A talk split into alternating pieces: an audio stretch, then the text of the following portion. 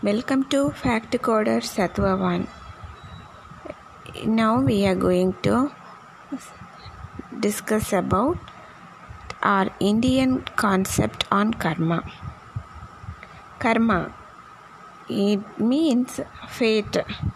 In English, fate. The fate or karma are actually two different ideas. Fate implies helplessness, the individual controlled by an immutable universe. Karma, on the other hand, is really an empowering concept. The Sanskrit word karma has entered the English language as part of pop culture. But what does it really mean? Very briefly, karma is simply the law of cause and effect. In the current vernacular, it means what goes around comes around.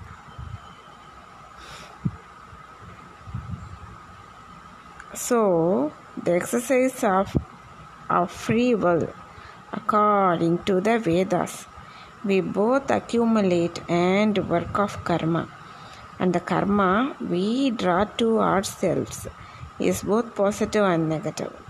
However, while good karma can be said to be preferred over bad karma, the ultimate goal is goal is to have no karma at all at which point we are released from the wheel of rebirth and may transcend this early, earthly plane. Good karma, just like its opposite, actually attaches us to this plane. Vedic teachings describe four types of karma. Let's see what are the four types of karmas First one is Sanchita karma, second one is Prarabdha karma, third one is Agami karma, fourth one is Kriyamana karma. What is Sanchita karma? We will see what we will see what is Sanchita karma. It is the sum of all accumulated past actions in all of our previous individual lifetimes. This type of karma sets the stage for the present lifetime as well as possibly for others yet to follow. Prarabdha karma is that portion of it is a small portion of Sanchita karma that has resulted from past action in the present lifetime. This type of karma concerns us most from day to day. While we cannot alter the events of the lifetime that have created prarabdha karma, we can, with the practice of mantra, alter our inner conditions both physically and emotionally and thereby change the effect that prarabdha karma has on us. Agami karma it results from actions in the present lifetime that will affect future incarnations. This type of karma can be thought of as sowing the seeds that will later be reaped. The Buddhist idea of right livelihood, the golden rule, or the Ten Commandments. For example, can be used as guidelines in this lifetime for optimum karma in our next lifetime. Kriyamana karma. It results immediately from our past actions. Not only from past actions, present actions too. Immediately from our present, present actions. If, for example, you strike out at someone, he or she may very well strike you back. Kriyamana karma is instant karma. Instant karma that is different. This is Kali Yuga. So Kriyamana karma is 80 percentage possible on human beings storing karma how it stored Karma is carried with us like baggage that we store in various parts of the body.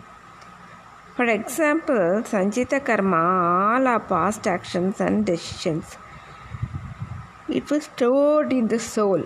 At the moment of our birth, a portion of that total karma is released into the physical body and another portion goes into the subtle body. The rest of our total karma remains stored and will not come out into play during this particular lifetime. The portions of Sanchita are past life karma that have been released while released will be expressed through the network of neuron pathways that define the activity of a mind, brain, and a personality as well as a physical body.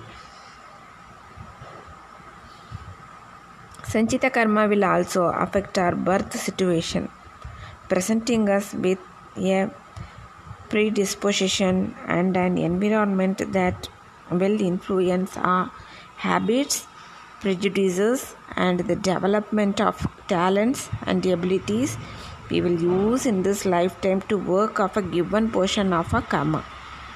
As we go through life, the people we encounter or circumstances we are met with will trigger individual bits of karma, releasing them and bringing them into play.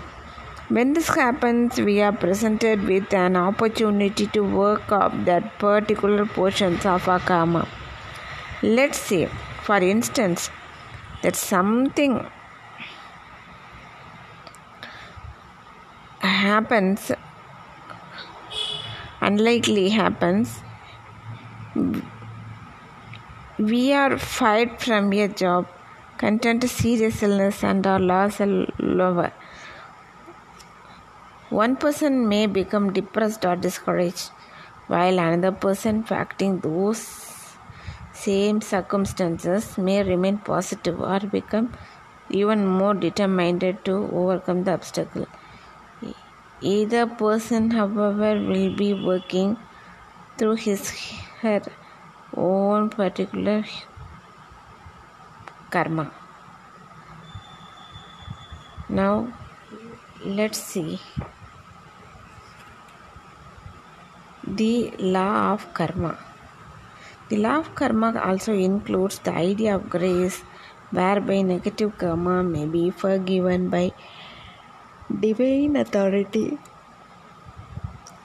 or even taken on by someone else in order to serve some higher purpose. A most compelling example of this occurs in so many religious textbooks on the collective sins of humanity. But the idea of taking on karma is by no means restricted to the divine privileges in religious figures. Highly evolved spiritual teachers have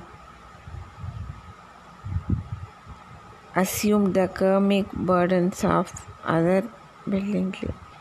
The great sage Paramahamsa Yogananda once visited a place in India where elephantiasis was widespread when he began to exhibit all the symptoms of the disease. Yogananda simply said that he was doing his part. Such chanting mantra works definitely on all types of karma, helping to overcome what may have been created inadvertently or ignorantly on this life or some past life. Thank you.